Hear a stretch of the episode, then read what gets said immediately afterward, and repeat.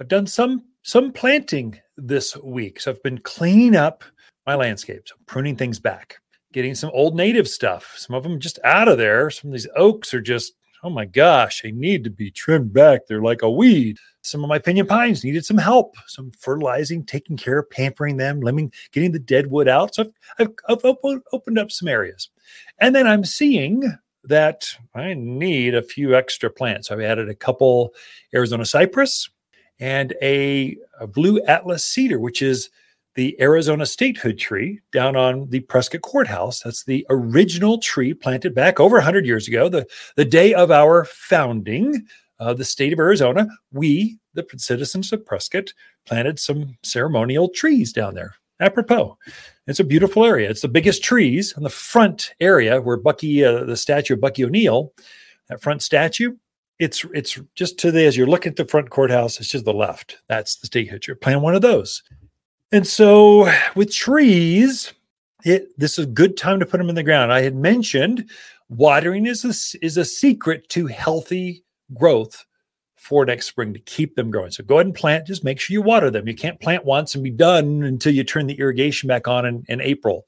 That's not the plants are not going to thrive with that. They might live, but if you want to plant them and have them really exceed, kind of really grow out next spring, this is a great time to plant as long as you water them. The other insider tip it seems counterintuitive, but you really do need to stake trees in winter. I don't care if it's a, a, a, deciduous plant or an evergreen plant, you need to stake trees. Now, deciduous, those things that lose their leaves, you wouldn't think you need them but they're going to along they're going to take off with new growth next spring. And then they start catching the wind and they start to lean on you. You really need to stake. With evergreens, especially those fast growing like Arizona cypress, it's one of the fastest growing evergreen trees. It grows 20, 25 feet tall, 12 or more feet wide. It's this beautiful, thick, fast growing, luscious evergreen tree. Well, when you put them in the ground, they're a little skinnier you wouldn't think you'd need it. They were pretty heavy. They're standing up on their own by themselves. But what happens is the the the late spring snow is so heavy that it loads up on those branches and then it just kind of flops over. And so you don't want that to happen. It doesn't break the trunk typically, but it just it can it can disrupt new root growth. The plants are still budding. They're still pushing new roots out. So that top growth, you're seeing the, the bud swell right now on the top growth of, let's say, your apples or your pears or your your cypress, your your. Uh, I noticed that the aspens, they're they're swelling. They're they're actually actively growing, slow, but they're growing. The same thing happens with your roots.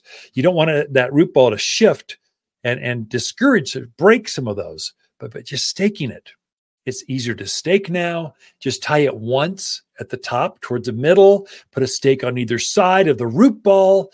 Don't put a stake right next to the trunk. You want that tree to move but not fall over. You want that tree to to leaf out and and be exposed to the wind so become strong but not lean to the northeast. So staking is critical, I think, for planting in the mountains where it's windy for the mountains of Arizona, you need to stake trees, especially evergreens. I don't care what size. So my little tiny five gallon, I used a couple bamboo stakes. My big old 15 gallon Arizona cypress, they were beautiful, icy blues.